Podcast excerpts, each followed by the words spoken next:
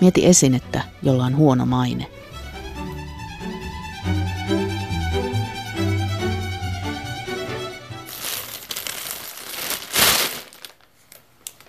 Muovikassin imago on romahtanut pikavauhtia. Siitähän tulee nykyään mieleen roskaantunut meri, ja kaupan kassalla sitä tekee mieli vältellä. Muovikassin historiassa kyseessä ei ole ensimmäinen kerta, kun se herättää tunteita. Muovikassi on viroksi kilekotte.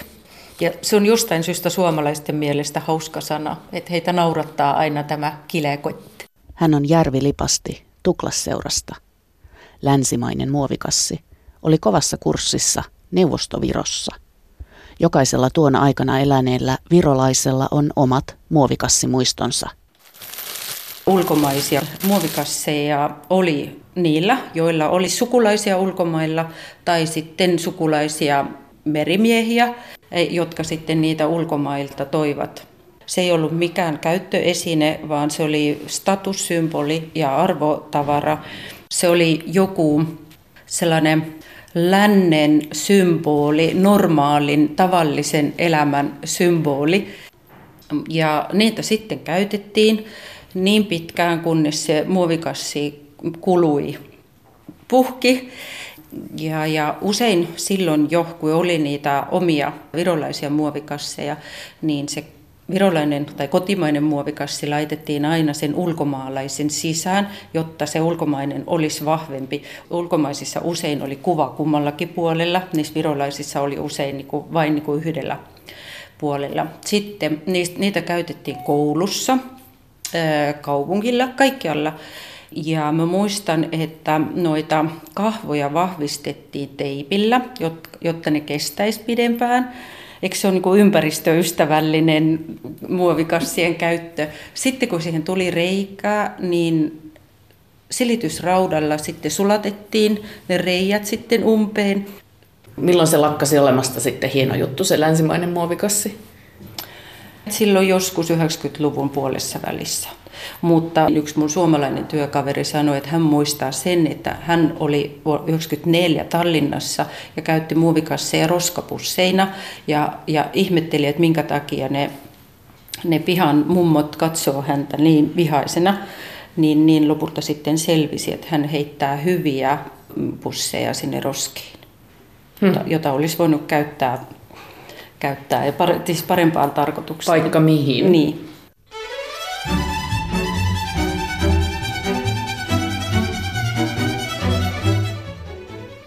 Suomessa muovikassit ilmestyivät katukuvaan 1960-luvulla ja saavuttivat nopean suosion.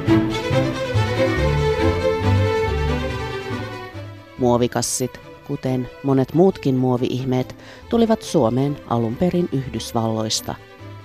50-luvulla amerikkalaiset olivat keksineet korvata pesuloiden raskaat paperisäkit ja paperiset elintarvikekääreet muovisilla.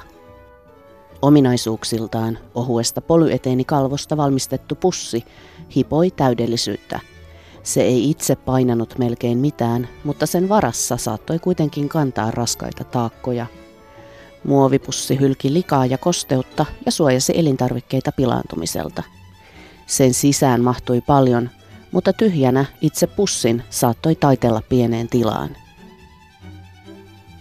Muovipussit olivat myös niin kestäviä, että Yhtä pussia saattoi käyttää monta kertaa. Pian niitä löytyi joka kodin kaapista.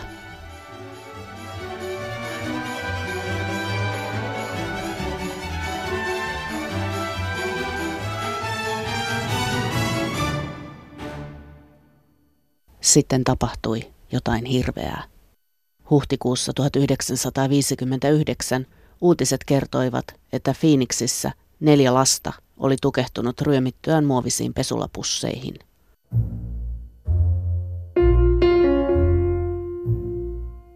Tragedia seurasi toista ja vastaavia uutisia tuli lisää. Alkoi raivokas keskustelu muovipussien kieltämisestä. Ihmisten järkytys ja viha kohdistuivat uuteen, tappavaksi osoittautuneeseen keksintöön. Lehdet kirjoittivat muovipussipaniikista – ja julkaisivat lavastettuja kuvia muovipussien sisään takertuneista lapsista. Otsikot kysyivät, kuinka monen täytyy vielä kuolla.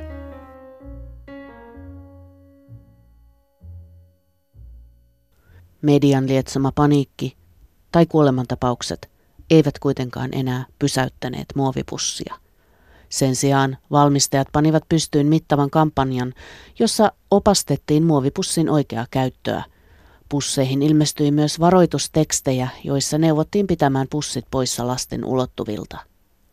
Muovipusseista alettiin tehdä myös paksumpia, jolloin ne eivät enää liimautuneet niin helposti nenään ja suuhun.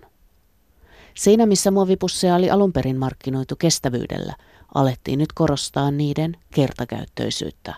Turvallisuuden lisäksi taustalla oli tietysti valmistajien halu tehdä enemmän pusseja ja kääriä voittoja. Muovipusseille löydettiin yhä uusia käyttökohteita ja paksummasta muovikalvosta alettiin valmistaa uutuutena myös ostoskasseja.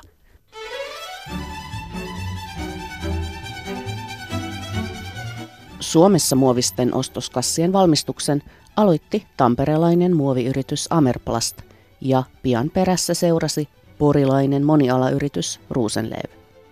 Meillä ostoskassien materiaaliksi valikoitui paksuhko LD-polyeteeni, joka kestää periaatteessa useita käyttökertoja ja jolle painetut kuvat näkyvät hyvin. Muovikassien kyljet ovat aina olleet loistava paikka mainostaa omaa liikettä ja sen tuotteita. 60-luvulla kaikilla maaseudun pikkukaupoillakin oli omat pussinsa.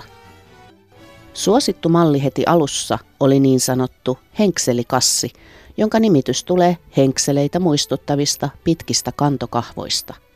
Henkselikassin keksijänä on jäänyt historiaan ruotsalainen insinööri Sten Tulin. Hänen oivalluksensa oli muotoilla kassi niin, että kahvat oli leikattu samasta muovinpalasta kuin itse kassi. Saumojen ja liimausten puuttuminen teki muovikassista entistä vahvemman.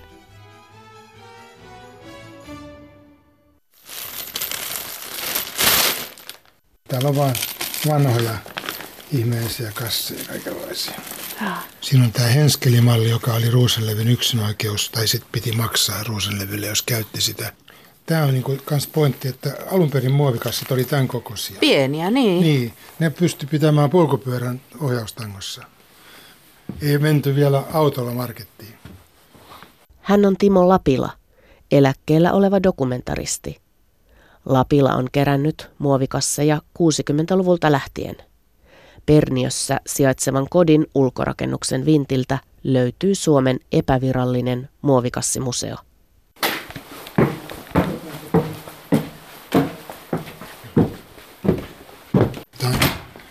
On valoa.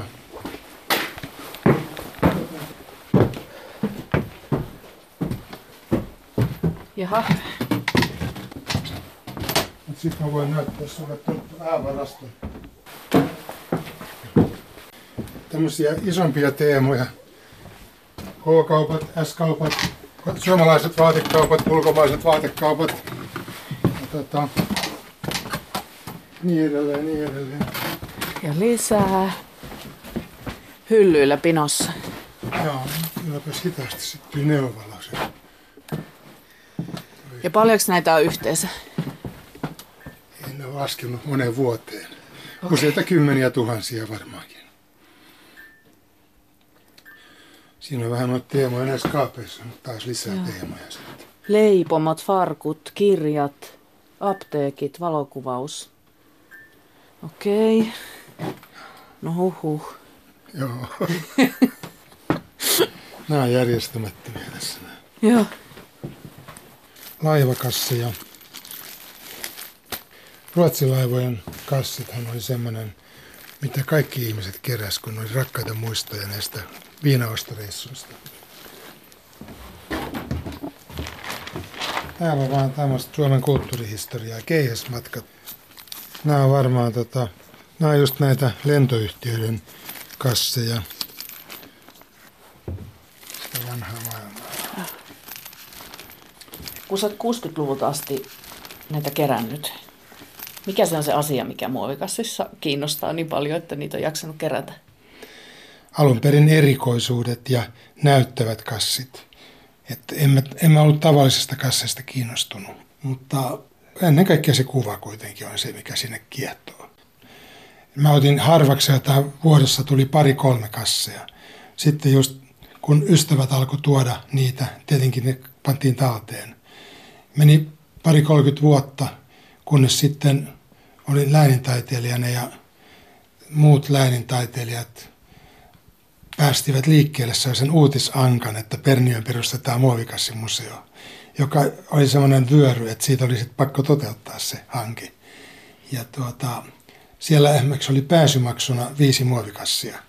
Eli sinne tuli sitten kaikenlaisia, arkisia ja hienompia.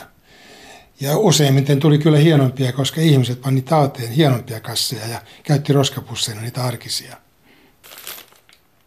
Tämä on varmaan mun ensimmäinen kassi, minkä mä otin talteen messuilta, koska se oli tehty niin tällaiseksi mainostavaksi lehdeksi, samalla kuin se on kassi. Mm-hmm. Amerplast näyttää tehneen niitä paljon. Siinä lukee, muovinen. Joo, se on niin se lehden nimi. Tässä on Amerplastin tiedotuslehden 60, nimi, joo. Joo, messu numero 68, sitten tiedotuslehti 1, 69 ja vielä jopa vuodelta 72 on on tota tämmöinen tiedotuslehti. Jossa lukee Amerplast aloittaa luonnossa häviävien muovipussien valmistuksen. Joo, ja siitä päästäänkin mielenkiintoiseen kysymykseen, koska se on tämä Ekoteen merkki, joka tota, sitten me todettiin, että ei ne kyllä häviä, mutta ne kyllä murenee. Eli ne on nykykatsannossa erikoisen harmittavaisia, tota, harmittavaa materiaalia, eikä niitä kauan mun tietääkseni tehtykään. Joo. Alkon kasseilla on ihan oma historia. Tässä on ensin päällimmäisenä kaksi ruotsalaista Systembolagetin kassia, jotka on hirveän pieniä, hämmästyttävä. Suurin piirtein ne mahtuu yksi ainoa viinipullo tai viskipullo. Mä en osaa sanoa, onko nämä vanhoja vai nykyajan kasseja.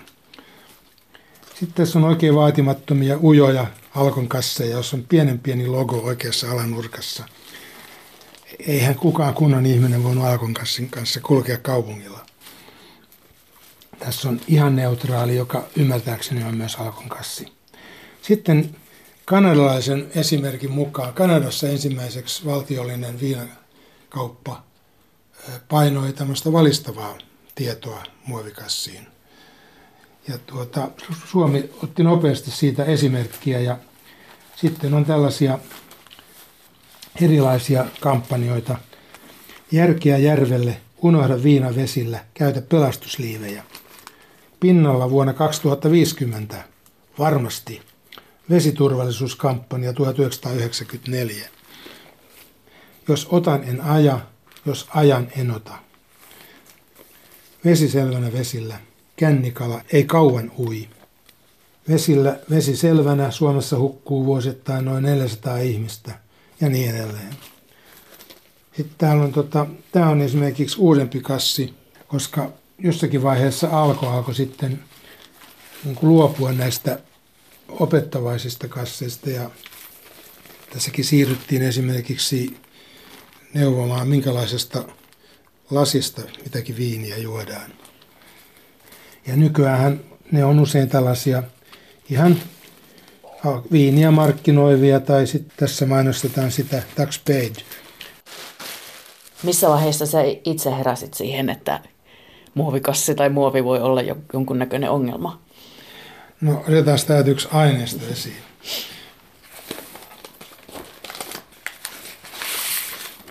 Kreetan itäpäässä on semmoinen kuin Mirabellon lahti. Ja siellä on tämän näköistä. Oho. Siellä voi kahlata, niin kuin voi sanoa, nilkkoansa myöten muoviroskassa. Hiekkaranta ihan Oli, täynnä muoviroskaa. Niin. Nämä on jostakin kymmenen vuoden takaa silloin me varmaan herättiin tähän asiaan kaikkein tehokkaimmin, kun kahlattiin tuossa vedessä ja muovikassit kietoutui niin kuin ankeria nilkkojen ympärille. Se oli aika iljettävää.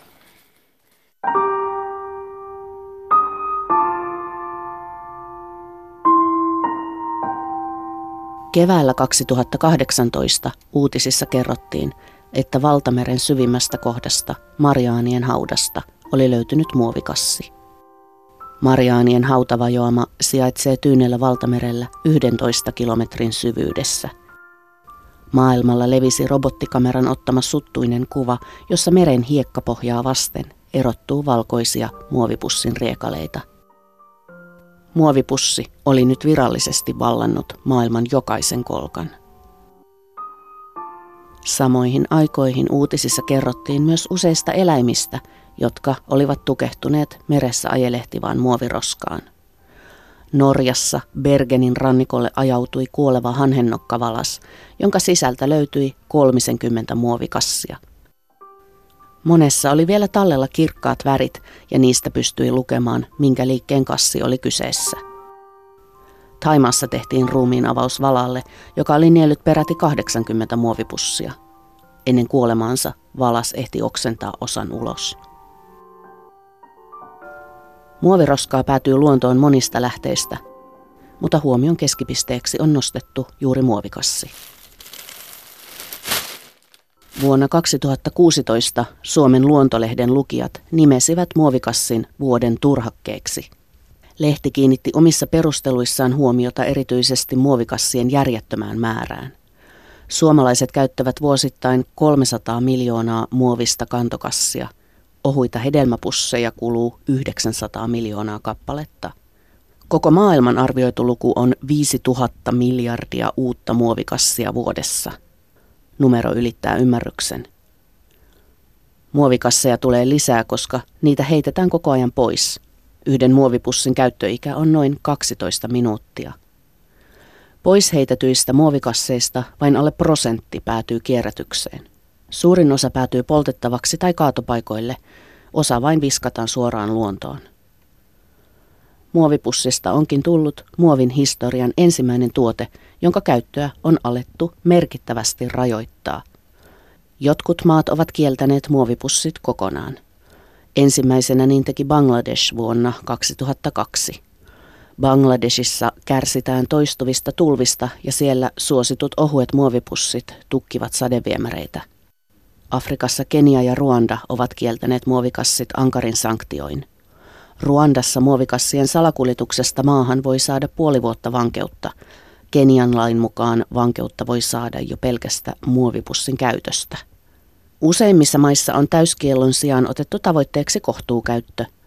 Koska ihminen on luonteeltaan ahne, tehokkaaksi on osoittautunut periä muovikasseista pieni maksu tai nostaa jo maksullisten kassien hintoja – Näillä toimilla muovikassien kulutus onkin monessa maassa kääntynyt laskuun.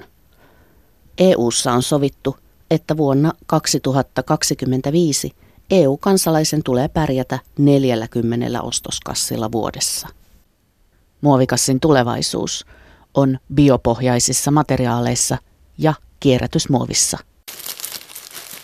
Suomen ympäristökeskuksen asiantuntija Hanna Salmenperä penkoo tavallisesta keittiön kaapista löytynyttä muovikassikasaa.